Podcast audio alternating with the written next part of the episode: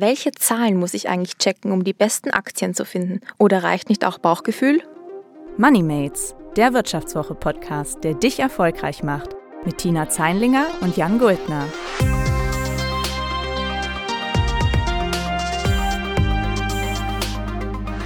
Herzlich willkommen zu MoneyMates. Mein Name ist Jan Guldner, ich bin Redakteur bei der Wirtschaftswoche. Und ich bin Tina Zeinlinger, Redakteurin bei der Wirtschaftswoche. Und heute sind wir nicht alleine im Studio, zumindest auf unseren Kopfhörern haben wir gleich zwei Gäste hintereinander zugeschaltet, nämlich zum einen Michael Jakob, den Gründer von alleaktien.de. Auf dieser Website analysiert er Aktien von börsennotierten Unternehmen auf der ganzen Welt. Und mit ihm wollen wir gleich mal darüber sprechen, wie seine Art der Aktienanalyse funktioniert und was wir davon lernen können. Genau, also wir wollen uns quasi anschauen, welche Unternehmenskennzahlen ich mir als Anlegerin ganz genau anschauen sollte, um die besten Aktien zu finden. Und dazu passend haben wir im Anschluss auch noch ein Interview vorbereitet mit einer Handelsblatt-Redakteurin, mit der Mary nämlich. Sie ist der Host von dem Podcast Handelsblatt Today und mit ihr wollen wir so ein bisschen drüber sprechen, was denn eigentlich Börsenpsychologie für uns als junge Trader bedeutet und wie das auch euren Erfolg an der Börse beeinflussen kann. Und bevor wir halt jetzt zur Psychologie kommen, lieber wieder zurück zu den harten Fakten und damit eben zu unserem ersten Gast Michael Jakob. Was er auf seiner Website alleaktien.de macht, hätte man früher vielleicht Börsenbrief genannt. Er recherchiert und analysiert Aktien und teilt seine Investmentideen mit interessierten Anlegern, die dafür auch zahlen können. Und anders als beim Börsenbrief verschickt er das eben nicht per Post, sondern macht das als Digital Native natürlich digital. Und mittlerweile hat Michael 62.000 Follower auf Facebook und über drei Millionen Seitenaufrufe im Monat. Also das, was er tut, das tut er schon richtig gut und auch richtig professionell, würde ich sagen. Denn er beschäftigt beschäftigt sich genau mit dem, wovor, glaube ich, ziemlich viele Menschen ziemlich Angst haben, nämlich mit Zahlen. Er macht nämlich quantitative Aktienanalyse und guckt sich Unternehmenskennzahlen ganz genau an. Und dann entscheidet er eben, ob er das Wertpapier kauft oder nicht. Und ich weiß nicht, ob ihr da draußen jetzt schon so viele Geschäftsberichte angeschaut habt, aber das ist an sich natürlich eine ziemlich trockene Sache. Die Berichte sind manchmal mehrere hundert Seiten lang und wenn man sich da vorher das noch nie gegeben hat, dann ist es ein bisschen Arbeit. Da braucht man vielleicht sogar ein Wörterbuch für Bilanzbuchhalter, um zu verstehen, was da so alles drinsteht. Äh, da fliegen einem dann halt Begriffe wie EBIT oder EBITDA, ROI, Cashflow, Organic Growth um die Ohren. Und um ein bisschen Licht in dieses ganze Dunkel zu bringen und ein bisschen diesen Zahlendschungel mal zu sortieren, haben wir eben den Michael jetzt eingeladen. Also, hi Michael, schön, dass du da bist. Vielen Dank für die Einladung. Ja, hi Michael, auch von meiner Seite. Auf deiner Website findet man ja über 2000 Aktienanalysen. Wie kam es eigentlich dazu, dass du dir gedacht hast, das ist eigentlich genau mein Ding, das kann ich machen, ich kann Aktien analysieren? Woher kannst du das und wie kamst du der Idee? Ja, sehr, sehr gerne. Bei mir ist es in zwei Teile Einerseits über das Studium natürlich. Ich war eigentlich studierter Informatiker am KIT in Karlsruhe, hatte dann aber eine Gastvorlesung, wo es um BWL ging. Und da wurde so von dieser Macht des Zinseszinses erzählt. Und die kennen wir ja heute, gilt als das siebte oder achte Weltwunder. Und das hat mich dann einfach komplett begeistert. Das war 2015 oder 2016 und das war so, ich würde sogar sagen, das waren die Anfänge der, dieser vielleicht neuen deutschen Aktionärskultur in Deutschland, so Anfang 2020 sind ja unglaublich viele neue Privatanleger reingeschwappt, die das erste Mal dann in Aktien und ETFs investiert haben oder auch in Krypto natürlich. Aber die Anfänge, würde ich sogar sagen, gingen schon 2016, 2017 los, wo, wo es immer mehr Privatanleger und auch immer mehr junge, vor allem Privatanleger gab, die über YouTube und Instagram ähm, erreicht wurden. Und ich war auch einfach einer davon.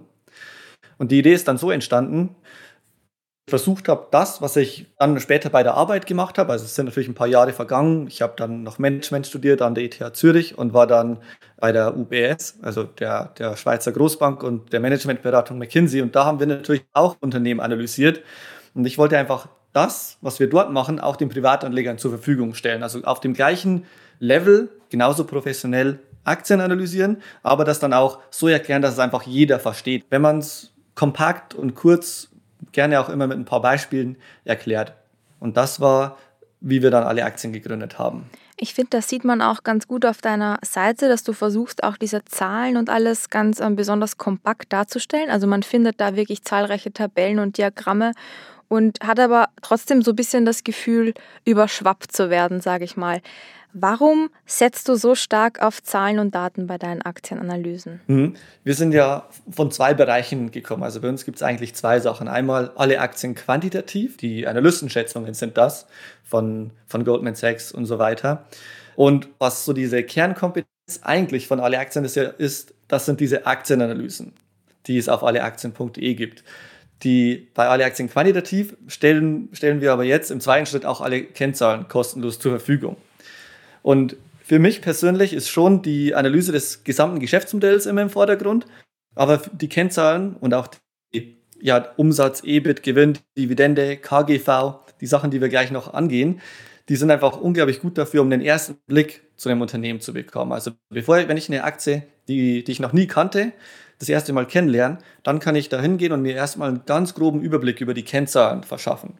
Da schaue ich dann zum Beispiel auf, ja, wie hat sich denn der Umsatz in den letzten 20 Jahren entwickelt? Mein Ansatz oder unser Ansatz ist aber vor allem langfristiges Investieren, also mindestens fünf Jahre, eher 10 oder 20 Jahre. Mhm. Und die Frage steht im Raum, welche Aktie kann man denn überhaupt zehn Jahre lang halten? Welches Unternehmen existiert in zehn Jahren noch? Und welches Unternehmen wird auch immer von Jahr zu Jahr besser vielleicht sogar. Und das ist dann eben die Frage, die über all deinen Analysen steht, nehme ich an. Wenn du, sagen wir mal, so ein Unternehmen dir dann anguckst, wie, wie wirst du überhaupt auf das Unternehmen dann aufmerksam? Also ist das dann tatsächlich eins, was du dann, was du schon seit Jahren kennst, weil du weißt, okay, das ist jetzt schon auch so alt geworden, äh, das lohnt sich mal anzugucken, auch für die nächsten zehn Jahre. Und wenn du mal eins rausgepickt hast, was sind dann so die ersten Schritte? Also wie, wie kann man sich das vorstellen? Wie, wie ist dann so von 0 auf 100 zur Aktienanalyse? Wie, wie sind da so deine Arbeitsschritte? Also die erste Frage ist ja, wie findet man denn gute Aktienideen? Und ich glaube, ganz wichtig, was noch häufig unterschätzt wird, ist, die Aktie muss auch zu dir passen. Äh, und damit meine ich, für, ich persönlich kaufe mittlerweile nur noch Aktien auch in mein privates Depot und das ähm, sage ich so auch an allen äh, Privatanlegern oder auch auf Instagram. Die Aktie muss auch zu einem Stück weit zu dir passen. Das klingt jetzt philosophisch oder sehr, sehr schwammig. Damit meine ich eigentlich nur, dass du nichts kaufen solltest, was du nicht wirklich so zu 100% verstanden hast oder wo du dich vielleicht noch unwohl fühlst oder vielleicht doch nicht so genau weißt, was das Geschäftsmodell ist. Das kommt gerade bei so Startups häufiger vor oder Aktien, die schnell wachsen, die nicht so in der Öffentlichkeit stehen, wie ich nenne jetzt einfach mal vielleicht Square oder The Trade Desk oder auch Salesforce und ServiceNow. Die kennt man vielleicht so nicht aus dem täglichen Leben, wie jetzt eine McDonald's oder Coca-Cola oder auch Microsoft. Und wenn man sich unwohl fühlt oder nicht genau, ja, so nicht, nicht so ganz genau weiß, wo die herkommen, eigentlich die Umsätze und die Gewinne des Unternehmens, dann wird man extrem schnell sehr, sehr schwach, wenn, wenn die Aktie 10 oder 20 Prozent einbricht und ist dann sehr schnell auch verzweifelt. Und genau das soll aber nicht passieren, sondern man soll auch Aktien schwanken nach oben und unten und auch sehr stark nach unten. Auch der S&P 500 oder der DAX ist ja um 50 Prozent eingebrochen vor ziemlich genau einem Jahr, vor zwölf Monaten. Und dass man in solcher Situation eine komplette Panik und Ausraster bekommt und alles verkauft auf Frust. Deshalb ist es wichtig. Auf solche Situationen kommt es an, dass man da genau verstanden hat, was man eigentlich im Depot hat, weil das sind die Situationen, auf die es ankommt. Mhm. Und äh, eben, du sprachst jetzt auch gerade an, so die, die Ideenfindung, ne? der, der, was ist eine Aktienidee? Ähm, und wenn du die dann hast, also was, was sind dann so die ersten Schritte? Lädst du dir dann alle Geschäftsberichte runter äh, oder wie machst du da deine Arbeit dann? Bei Aktien an sich gehe ich so vor, dass ich mir erstmal einen ganz groben Überblick über die Kennzahlen verschaue, so wie auf alle Aktien quantitativ. Also ich schaue mir an, wie hat sich dann der Umsatz die letzten 20 Jahre entwickelt oder auch der EBIT oder das EBIT oder der Gewinn und wo geht er denn in den nächsten fünf Jahren ähm, hin. Parallel dazu schaue ich mir auch immer gern den Kurs an. Also der sollte in der Regel ja auch langfristig von links unten nach rechts oben gehen. Und die, die Margenentwicklung und dann die Dividende. Aber das Wichtigste für mich ist wirklich die Umsatz- und die Gewinnentwicklung in den letzten zehn Jahren und in den kommenden fünf Jahren, weil ich einfach sage, wäre das ein Unternehmen, das ich gern besitzen würde. Und zwar gerne zu 100 Prozent. Denn wenn, wenn ich nur fünf Aktien von dem Unternehmen besitze und die für kaufenswert halte, dann sollte ich ja auch das gesamte Unternehmen für kaufenswert halten. Also ich frage mich, würde ich das gesamte Unternehmen kaufen? Und da ist es mir wichtig, dass das Unternehmen jedes Jahr den Umsatz steigern kann und auch jedes Jahr den Gewinn und gerne auch immer profitabler wird, also die Gewinnmargen von Jahr zu Jahr steigern kann. Du hast jetzt schon ein paar ähm, Kennzahlen genannt, die du dir ganz besonders anschaust. Dieses Tool, das du entworfen hast, alle Aktien quantitativ, das soll ja quasi so komprimiert mir alle Kennzahlen liefern, die ich für eine gute Investmententscheidung brauche. Du bewirbst dieses Tool auch irgendwie so mit dem Slogan, wir stellen dir alle Kennzahlen zur Verfügung, die du für eine gute Investmententscheidung brauchst. Vielleicht kannst du da nochmal die wichtigsten Kennzahlen ähm, aus deiner Perspektive nennen. Ja, sehr, sehr gerne. Also insgesamt gibt es quasi unendlich viele Kennzahlen. Du kannst alles zu einer Kennzahl machen, indem du einfach eine Zahl und eine andere durcheinander teilst. Und bei alle Aktien quantitativ versuchen wir wirklich, es gibt da insgesamt nur tatsächlich 15 Kennzahlen, die wir aber alle auch visuell sehr, sehr schön aufbereiten. Nicht einfach eine Tabelle oder irgendwie so, sondern so, dass man sofort die Trends erkennt. Das ist da super wichtig. Hm, ich gehe einfach mal durch, welche wir da, für welche wir uns entschieden haben. Das erste ist der Umsatz, der operative Gewinn und dann der Gewinn. Der operative Gewinn ist einfach nur der Gewinn vor Zinszahlungen und vor Steuern. Ist ein bisschen abgeflachter, weil du, du willst ja das operative Geschäft nehmen und das ist im Grunde unabhängig davon, wo, in welchem Standort sich das Unternehmen befindet. Schweiz oder Deutschland, wo ja die Steuerquote ziemlich unterschiedlich ist. Das nächste ist diese Margenanalyse. Das heißt, ich schaue mir an, was ist die Bruttomarge die EBIT-Marge und die Gewinnmarge immer genommen auf den Umsatz. Also von einem Euro, der erwirtschaftet wird im Umsatz, wie viel bleibt da wirklich als Gewinn hängen? Sind es 10 Cent oder 50 Cent oder mehr? Und bei einem guten Unternehmen sagt man, dass die Margen besonders hoch sind und der Buchstaben auch besonders tief ist. Das geht so auf Warren Buffetts Investment-Style hin. Denn ein Unternehmen, das äh, ein einzigartiges Produkt hat, also man sucht immer nach Unternehmen, die einzigartig sind in irgendeiner Art und Weise. Denn du willst im Grunde, das, das Schlechteste in Anführungszeichen wäre praktisch entweder so ein, ja, entweder ein Restaurant, weil das eine enorme Konkurrenz hat. Die Dönerläden unter sich beispielsweise konkurrieren mit Domino's Pizza und McDonald's. Die haben sehr wenig Preissetzungsmacht. Die können, müssen irgendwo bei 5 oder 6 Euro landen für eine Mahlzeit. Und bei einem Produkt, das sehr einzigartig ist, so wie zum Beispiel Microsoft Windows oder das Microsoft Betriebssystem, du kommst im Grunde nicht ohne das aus. Du musst das kaufen. Deswegen sind die Leute auch bereit oder die Unternehmen sind bereit, alle fast beliebigen Preise für das Produkt zu bezahlen. Und das schlägt sich dann in den Gewinnmargen nieder. Was würdest du denn sagen, was so eine gute Gewinnmarge ist? Ja, es hängt einfach extrem vom Unternehmen ab. Softwareunternehmen hat eine ganz andere Gewinnmarge als jetzt Walmart. Die freuen sich schon, wenn sie 2-3% haben. Das wäre viel für Walmart, den Einzelhändler, so ähnlich wie auch bei Aldi. Da geht es einfach nur rein um die Masse. Aber ich würde sagen, bei so einem typischen Qualitätsunternehmen, je mehr ist natürlich besser. Microsoft hat zum Beispiel eine Gewinnmarge von 30 Prozent. Das ist schon sehr, sehr gut, wenn von einem erwirtschafteten Euro wirklich auch 30 Cent Gewinn unten in der Bilanz oder in der GUV stehen bleiben, nach Steuern. Ja, klingt schon gut, vor allem wenn man das auf den Umsatz hochrechnet, den Microsoft so erzielt. Ne? Du hast jetzt wirklich viele Kennzahlen genannt, auch wenn es noch viele, viele mehr gibt. Gibt es vielleicht eine Kennzahl, die einen bestimmten Wert erreicht, wo du dann sagst, okay, wenn ich das sehe, dann schlage ich zu? ähm, das ist so was, was Privatanleger, glaube ich, sehr, sehr häufig suchen, diese Magic Bullet oder diesen Stein der Weisen oder wie man den auch nennen will. Das gibt es leider in meinen Augen nicht.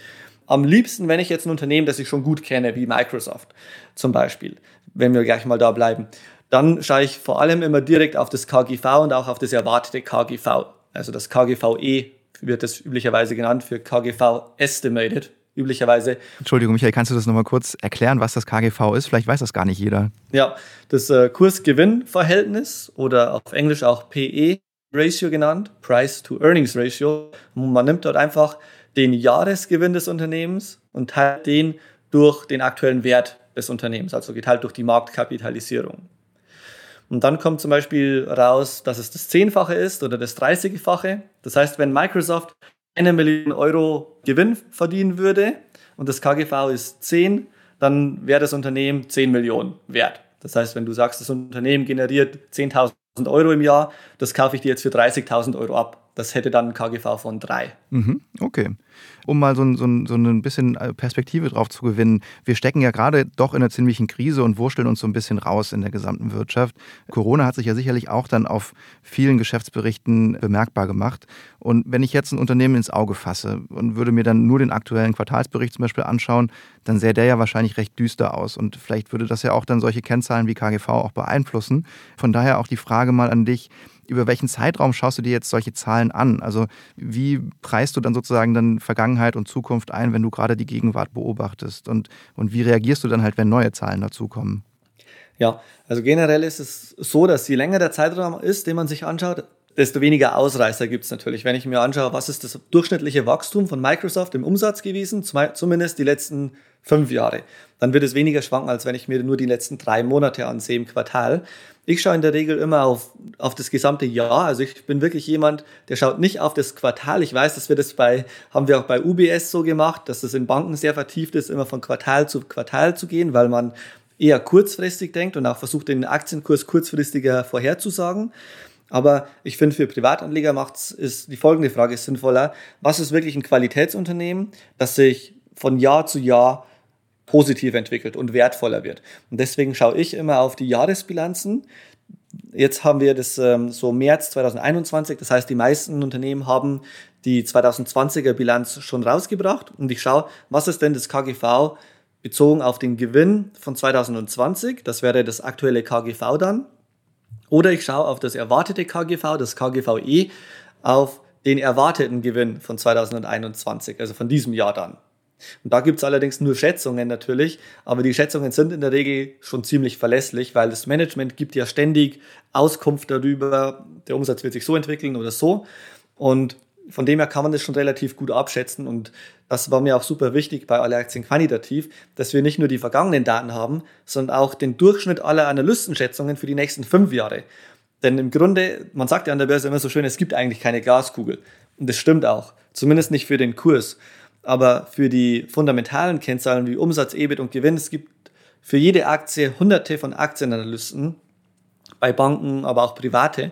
Und wenn man dann den Durchschnitt des erwarteten Umsatz- und Gewinnwachstums nimmt, dann hat man, finde ich persönlich, schon einen ziemlich guten Gedankengang oder ein sehr, sehr gutes Signal, wo sich das Unternehmen in den nächsten Jahren hin entwickeln wird. Mhm.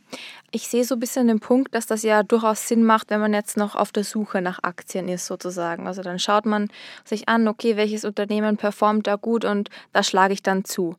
Was machst du aber, wenn du jetzt schon Aktien von diesem Unternehmen besitzt und dann irgendwie merkst, okay, das hat sich jetzt im letzten Jahr nicht so toll entwickelt?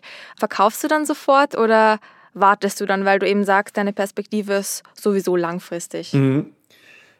Also das erste, also häufig fällt es das, das erste Mal auf, wenn man ins Depot schaut, in das eigene, also man öffnet seinen Broker und merkt dann, ui, die Aktie, die ich da für 10.000 Euro gekauft habe, die ist nur noch 3000 Euro wert, irgendwas stimmt da wohl nicht. Also das ist ja üblicherweise, wie man es merkt. Ich glaube, man muss gar nicht, wenn man häufig, gerade am Anfang schaut man ja sowieso jeden Tag oder alle fünf Stunden ins Depot. Bei mir ist es mittlerweile nicht mehr so, bei mir legt sich das also das kann sich wirklich extrem legen. Ich hatte dann sogar eine Phase, ich bin jetzt seit zehn Jahren an der Börse knapp, ein bisschen weniger. Und am Anfang war es so, die ersten drei bis sechs Monate, aber dann, ich hatte auch Phasen, da habe ich einmal im Monat nachgeschaut. Aktuell würde ich sagen, ich schaue so einmal die Woche nach. Und so merkt man dann eh sofort, wenn die Aktie abschmiert oder auch wenn sie extrem steigt, dass da wahrscheinlich irgendwas passiert ist. So merkt man es ja in der Regel. Was ich eher selten hatte, ist, dass man regelmäßig die Kennzahlen checkt, ob noch alles passt, sondern es ist eher so, es passiert irgendwas und dann schaut man nochmal nach, ob alles passt. Und ob ich dann verkaufe oder sogar nachkaufe, das hängt davon ab, was genau passiert ist. Es gibt so Sachen wie, wie Wirecard, da hätte ich sofort verkauft. Also ich hatte die Aktie nie, aber ich hätte die sofort verkauft, sobald da Gerüchte rausgekommen wären, dass es da vielleicht Bilanzbetrug gibt. Die Aktie ist da ja auch direkt 30 oder 50 Prozent eingebrochen. Ich hätte da aber auch bei minus 50 Prozent verkauft. Mhm. Und dafür Voraussetzung ist ja irgendwie ein bisschen, dass ich deren Geschäftsmodell verstanden habe. Nehme ich an, ne? Genau, da kommen wir so wieder ein bisschen zu dem Punkt zurück, den du ganz am Anfang gesagt hast. Also wirklich wichtig ist für mich wahrscheinlich, dass ich Aktien von einem Unternehmen kaufe, dass ich natürlich erstmal kenne und ungefähr verstehe, was die machen und bestenfalls vielleicht sogar deren Produkte selbst fast täglich brauche, ne? Ganz genau, ja. Und auch, ob ich dem Management vertraue. Und vielleicht da ist es ja auch nochmal ein Punkt, also man kommt ja vielleicht auch öfter mal mit so ganz jungen Firmen in Kontakt, also mit irgendwelchen Startups und Softwareanbietern, die man dann vielleicht nutzt und deren App man cool findet oder so. Und gerade bei solchen jungen Unternehmen, wenn die dann an die Börse gehen, gibt es ja vorher oft auch gar keine richtigen Zahlen. Ne? Also bei Airbnb hat man das, glaube ich, ganz gut gesehen. Die ging dann an die Börse, danach kam die Bilanz, riesiger Verlust und dennoch stieg die Aktie. Und oft ist das ja, glaube ich, gerade in, in, diesem, ja, in dieser Branche so ein bisschen so. Und da ist irgendwie so ein, so ein total widersprüchliches Bild, was dann so in den einerseits Verlust, andererseits äh, Aktie geht krass durch die Decke. Wie siehst du sowas? Wie bildest du das eigentlich in Analysen ab? Und ist das dann eher was, wo du sagst, da lasse ich eher die Finger von, weil eben die noch gar nicht so lange an der Börse sind? Mhm. Ja, also wenn ein Unternehmen an die Börse geht, dann muss es die letzten drei Jahre mindestens, in manchen Ländern auch die letzten vier Jahre der Geschäftsberichte nachreichen. Das heißt, was nicht vorkommt, ist, dass ein Unternehmen geht an die Börse und das sind, man weiß noch gar nicht, wie viel Umsatz oder wie viel Gewinn die machen. Das weiß man immer schon vorher, das dient dem Investorenschutz. Aber das Unternehmen muss, in der, muss per Gesetz, in Amerika ist es so und in Deutschland auch, nur die letzten drei Jahre publizieren. Manche Unternehmen machen mehr, aber fast alle machen eben nur die drei, die auch notwendig sind. Und was war nochmal deine Frage? Achso, äh, mir ging es so ein bisschen darum, wie du, wie du eben äh, weißt, ob du dann halt da auch wirklich, äh, also wie bildest du das in den Analysen ab? Also guckst du dir dann die letzten ah, ja, Jahre genau. zum Beispiel mhm. an und, und lässt du dann trotzdem eher die Finger davon, weil es vielleicht noch zu kurz ist, um mhm. das zu betrachten? Also am liebsten investiere ich in Aktien, die schon profitabel sind, einfach weil die auch bewiesen haben, dass sie schon, dass sie es überhaupt schaffen, profitabel zu werden. Das ist nämlich eine Annahme, die immer im Raum steht, wenn du jetzt sagst zum Beispiel Airbnb oder DoorDash oder Uber sind so typische Beispiele. Die größte Annahme, die noch im Geschäftsmodell drinsteht, ist für mich, aus, das ist jetzt zwar eine qualitative Analyse, aber die ist ja, wird es Uber überhaupt jemals schaffen, profitabel zu werden? Bei Tesla war es übrigens auch so. Und das ist bei vielen Unternehmen und Geschäftsmodellen tatsächlich so eine Leap of Faith Assumption nennt man das, also eine Alles- oder Nichts-Annahme. Denn wenn es Uber nicht schafft, profitabel zu werden, dann ist das Unternehmen ja wertlos. Man muss also zu 100% überzeugt sein, dass es das Unternehmen definitiv schaffen wird. Und ich finde, das ist ein ziemlich großes Risiko tendenziell. Viele Unternehmen haben das in der Vergangenheit auch nicht geschafft. Ja, das geht man halt einfach aus dem Weg, indem man in Unternehmen investiert, die schon profitabel sind. Die ganz ordentliche Variante wäre ja, man macht jetzt ein Discounted Cashflow Modell. Also man öffnet Excel und trägt sich für jedes Jahr ein, wie viel Cashflow erwarte ich denn, dass da zurückkommt. Denn an der Börse wissen wir ja, wird die Zukunft gehandelt. Und ich frage mich ja, wie viel, wie viel Gewinn und wie viel Cashflow wird das Unternehmen denn in Zukunft machen? Und deshalb, worauf ich am liebsten schaue, sind auf zwei Sachen bei diesen Wachstumsunternehmen oder auch Cloudflare ist so ein typisches Beispiel. Das erste ist auf die Bruttomarge ähm, und auf die EBIT-Marge. Manchmal, die Gewinnmarge ist ja meistens negativ, denn es wird ja negativer Gewinn erwirtschaftet, aber die Bruttomarge ist üblicherweise schon positiv. Und die Bruttomarge bezeichnet einfach nur, wie viel Gewinn bleibt denn über, wenn du einfach nur die direkten Produktionskosten abziehst. Also ein ganz einfaches Beispiel, wenn jemand Holztische produziert und so ein Tisch kostet 100 Euro und die Holzkosten sind 20 Euro, dann wäre die Bruttomarge jetzt bei 80 Prozent. Also man zieht einfach nur die direkten variablen Kosten ab, um zur Bruttomarge zu gelangen. Und warum ist das überhaupt sinnvoll? Naja, weil wenn du versuchst, eine Bruttomarge zu finden, die bei 70, 80 oder 90 Prozent liegt, also sehr, sehr hoch, das ist ja auch die Realität, so ein Holztisch hat vielleicht Holzkosten von 5 Euro maximal und der Rest ist dann ja die Arbeit, die da reingeht, das Design und so. Und das bietet dann einfach so diesen oberen Limit, also so profitabel könnte es zumindest werden. Wenn du aber einen Holztisch produzierst und die Holzkosten von den 100 Euro sind schon 90 Euro, dann wird es unglaublich schwierig, wenn nicht sogar unmöglich, deine Schreinerei jemals profitabel zu bekommen. Das heißt, das klingt irgendwie ein bisschen so, als würdest du lieber auf diese ähm, riskanten Tech-Startups verzichten und eher so auf die Old Economy Aktien setzen oder die Geschäftsmodelle, die irgendwie qualitativ sind und sich schon über mehr Jahre ähm, bewiesen haben, Ärgerst du dich dann vielleicht auch irgendwie so ein bisschen im, im Rückblick dann auf so ein Tech-Startup vielleicht nicht aufgesprungen zu sein, wenn das jetzt dann in ein paar Jahren durch die Decke geht? Ja, also an der Börse gibt es so viele Chancen, da ärgere ich mich tatsächlich nicht mehr groß, wenn ich habe auch schon sehr, sehr viele verpasst. Ich würde sogar sagen, ich habe die meisten Aktien verpasst, weil man ja selbst meistens nur 20, 30 Aktien im Depot hat, aber an der Börse gibt es ja über 85.000 viele Privatanleger, merke ich immer, suchen so nach der Aktie, die sich jetzt verzehnfachen kann und am besten natürlich sehr, sehr schnell aber auch Microsoft nicht, aber Amazon war auch ein Tenbagger. Also Amazon, die Aktien haben sich in den letzten zehn Jahren auch verzehnfacht. Und das, obwohl Amazon vor zehn Jahren, im Jahr 2010, auch schon, oder 2011, äh, auch schon eine der größten Aktien der Welt war. Also man muss nicht immer so kleine Aktien suchen oder so komplette Nischenanbieter, die sich verzehnfachen können. Mhm. Das ist schon mal interessant. Also vielleicht auch ein bisschen dieser Aspekt, lieber mal eine Chance liegen lassen, aber trotzdem so auf, ja, sicherer Schiene fahren, ne?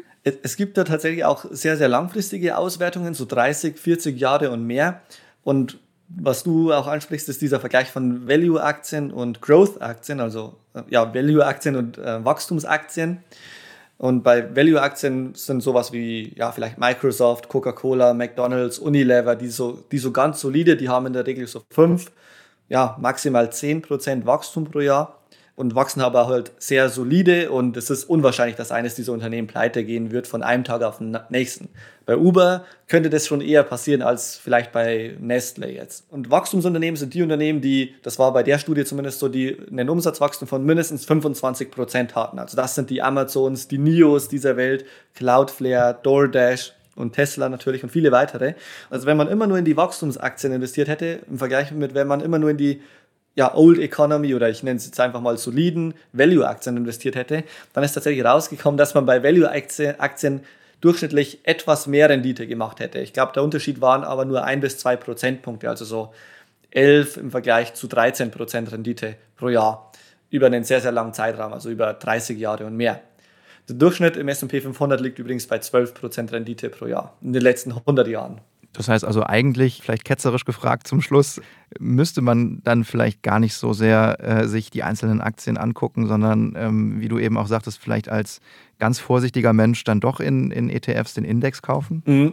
Ich glaube, das Analysieren von Aktien muss dir auch irgendwo Spaß machen. Also wenn du von der, wenn du sagst, du möchtest dein Geld sinnvoll anlegen und das ist, also es macht definitiv in Aktien zu investieren, aber es kann auch bedeuten, dass du über einen ETF einfach in den S&P 500 oder MSCI World investierst.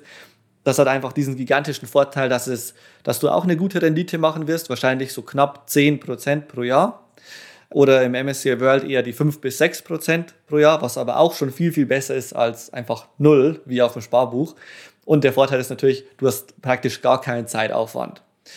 In, bei Einzelaktien kannst du ähm, mehr Rendite machen, hast vielleicht auch sogar weniger Risiken, wenn du immer nur in die Qualitätsaktien investierst, aber vor allem hast du einfach mehr Kontrolle, was du, in welche Aktien du investieren willst, in welche nicht, hast aber natürlich auch einen viel, viel höheren Zeitaufwand, das ist auch klar. Mhm. Für mich ist, glaube ich, so ein bisschen der Charme von Einzelaktien auch, dass ich dann, wenn ich mich eben, so wie du es uns gerade beschrieben hast, besonders gut mit den Unternehmen vorher beschäftige, dass ich dann auch wirklich weiß, was ich gekauft habe und mich da vielleicht auch ein bisschen sicherer fühle, als wenn ich jetzt einfach einen Index nachkaufe, wie den MSCI World und da Unternehmen drin sind, die ich vielleicht schon mal irgendwo gehört habe, aber jetzt nicht unbedingt weiß, wo die arbeiten, wen die beschäftigen, wo die hinliefern und so weiter. Also ich glaube, das wird mich als Anlegerin schon ein bisschen sicherer machen. Genau, also ich glaube, dass halt dann auch, äh, Tina, für deine Strategie dann eigentlich auch ganz gut ist, dass du äh, oder dass wir jetzt heute mal ein bisschen über, äh, über die ganzen Zahlen und Bilanzen sprechen konnten. Ich hoffe, Michael konnte dir da vielleicht ein bisschen die Panik vor den Bilanzen und Statistiken nehmen. Ja, auf jeden Fall. Also ein paar Kennzahlen, die wichtig sind, hat er ja uns ja genannt. Vor allem diese, diese Spannen, diese Zahlenbereichsspannen, in dem sich das Ganze irgendwie so bewegen sollte, glaube ich, ist schon mal gut, wenn man sich das mal so vor Augen führt. Wir werden euch das natürlich dann auch nochmal in den Show Notes verlinken. Außerdem verstehe ich jetzt auch, warum es vielleicht nicht unbedingt so viel Sinn macht, gleich auf die überdrüber gehypten Tech-Startups aufzuspringen, sondern auch mal die Füße stillzuhalten, dann vielleicht auch mal eine Chance zu verpassen, aber dann trotzdem einen Wert im Portfolio zu haben, wo man weiß, okay, das Unternehmen ist qualitativ hochwertig, ich weiß, was es macht und kann da irgendwie ja sicher gehen, dass da jetzt nicht in den nächsten Tagen mal so ein Bilanzskandal um die Ecke kommt. Absolut, das fand ich auch eine sehr beruhigende Erkenntnis. Und ähm, eben von daher würde ich sagen, von unserer Stelle vielen Dank an Michael Jakob, äh, an dich, Michael, für deine Zeit heute. Vielen Dank, dass ich hier sein durfte. Ja, freut mich riesig, dass du da gewesen bist. Und für alle Hörer, die nochmal was von Michael hören wollen, für die lohnt es sich auch noch ein bisschen dran zu bleiben, denn Michael wird heute auch unser Börsenboomer sein und uns drei Tipps geben, auf welche Unternehmenskennzahlen es sich denn besonders lohnt zu schauen. Und bevor uns Michael Jakob jetzt nochmal erklärt, welche Kennzahlen wirklich wichtig sind, haben wir noch einen Studiogast hier bei uns, nämlich die Handelsblatt-Redakteurin Mary-Ann Abdelaziz Ditzo. Sie ist Host des Podcasts Handelsblatt Today und analysiert in ihrem Podcast jeden Tag die relevantesten Themen für den Finanzmarkt. Bei uns gibt sie euch schon mal einen kleinen Vorgeschmack auf eines ihrer heutigen Interviews. Schön, dass du da bist, Mary. Hi, Jan. Hi, Tina. Schön, dass ich bei euch äh, zu Gast sein darf. Mary, heute hast du in deinem Podcast ja den Börsenpsychologen Roland Ulrich zu Gast. Und mit ihm sprichst du über die vielen, vielen jungen Anleger, die in den letzten Monaten an der Börse eingestiegen sind. Es geht vor allem um deren Tradingverhalten und auch so ein bisschen um die Risiken, denen besonders neue, unerfahrene Anleger ausgesetzt sind. Was genau erzählt dir der Börsenpsychologe da? Ja, das ist tatsächlich äh, ziemlich spannend, was Roland Ulrich so erzählt. Ähm, wir haben viel darüber gesprochen, wie, wie die Zielgruppe von Tradern eigentlich so ausschaut und vor allen Dingen darüber, dass ähm, gerade bei den unter 30-Jährigen in den letzten Monaten diese Zielgruppe um 70 Prozent angestiegen ist. Das heißt ganz konkret, 1,4 Millionen junge Trader unter 30 halten sich gerade am Markt auf. Und wir wissen, gerade junge Menschen haben äh, besonders viel Energie und sind besonders aktiv. Aktiv heißt, sie handeln auch wirklich aktiv und das hat natürlich auch gewisse Risiken. Okay, also ganz, ganz viele aktive, junge und energiegeladene Trader am Markt bedeuten wahrscheinlich auch so ein bisschen Risiko für mich als unerfahrener Anleger. Gibt es da vielleicht Tipps, was ich als junger Anleger besonders beachten sollte? Ja, genau. Also das ist im Grunde genau das, worüber wir mit ihm gesprochen haben. Ein Risiko, das eben immer da ist, dass gerade die Menschen, die diesen Adrenalinkick, diesen Reiz, den es, ne, den aktives Traden ja auch ausmacht, suchen, dass die dann, dann eben mit gehebelten Produkten handeln. Und das ist eben genau das, äh, wo viele wirklich einfach hinfliegen. Kann man leider nicht anders sagen. Machen sich nicht genug Gedanken, gehen mit diesem Hype, mit diesem aktuellen Börsenhype einfach mit.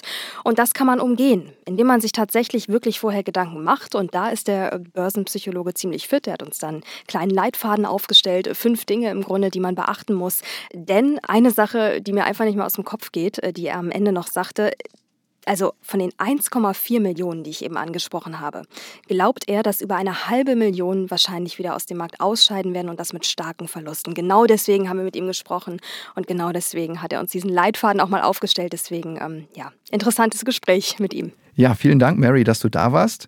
Und wenn ihr liebe Zuhörerinnen und Zuhörer, nicht zu den 500.000 Menschen gehören wollt, die mit Verlusten aus dem aktuellen Börsenboom aussteigen, sondern noch was lernen wollt, dann empfehle ich euch, hört euch das gesamte Interview von Mary mit Roland Ulrich an.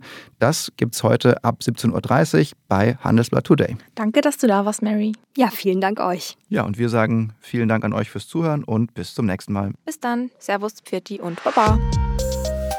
Wenn ich auf nur drei Kennzahlen achten könnte, dann wäre es wahrscheinlich KGV, Umsatzwachstum und die Profitabilität. KGV sollte so zwischen 5 und 20 liegen, also zwischen den Zahlen 5 und 20. Das Umsatzwachstum zwischen 5% und 15%, weil ich will einfach ein kontinuierliches, wachsendes Unternehmen. Man muss sich vorstellen, nur wenn das Unternehmen von Jahr zu Jahr besser wird, dann kann auch die Aktie steigen, weil die Aktie ist ja nichts anderes als der Unternehmenswert. Und die ist im Grunde die Profitabilität ähm, muss größer Null sein, konkreter, der Gewinn sollte über Null sein. Es gibt viele unprofitable Unternehmen, die es noch nicht geschafft haben, profitabel zu werden. Viele davon werden auch nie profitabel, also die gehen sogar bankrott. Und da schließt man sich einfach schon viel, viel Risiko aus, wenn man darauf achtet, erstmal nur ja, profitable Unternehmen zu investieren, Unternehmen, die jetzt schon bewiesen haben, dass sie auch Geld verdienen können. Das war MoneyMates, der Wirtschaftswoche-Podcast, der dich erfolgreich macht.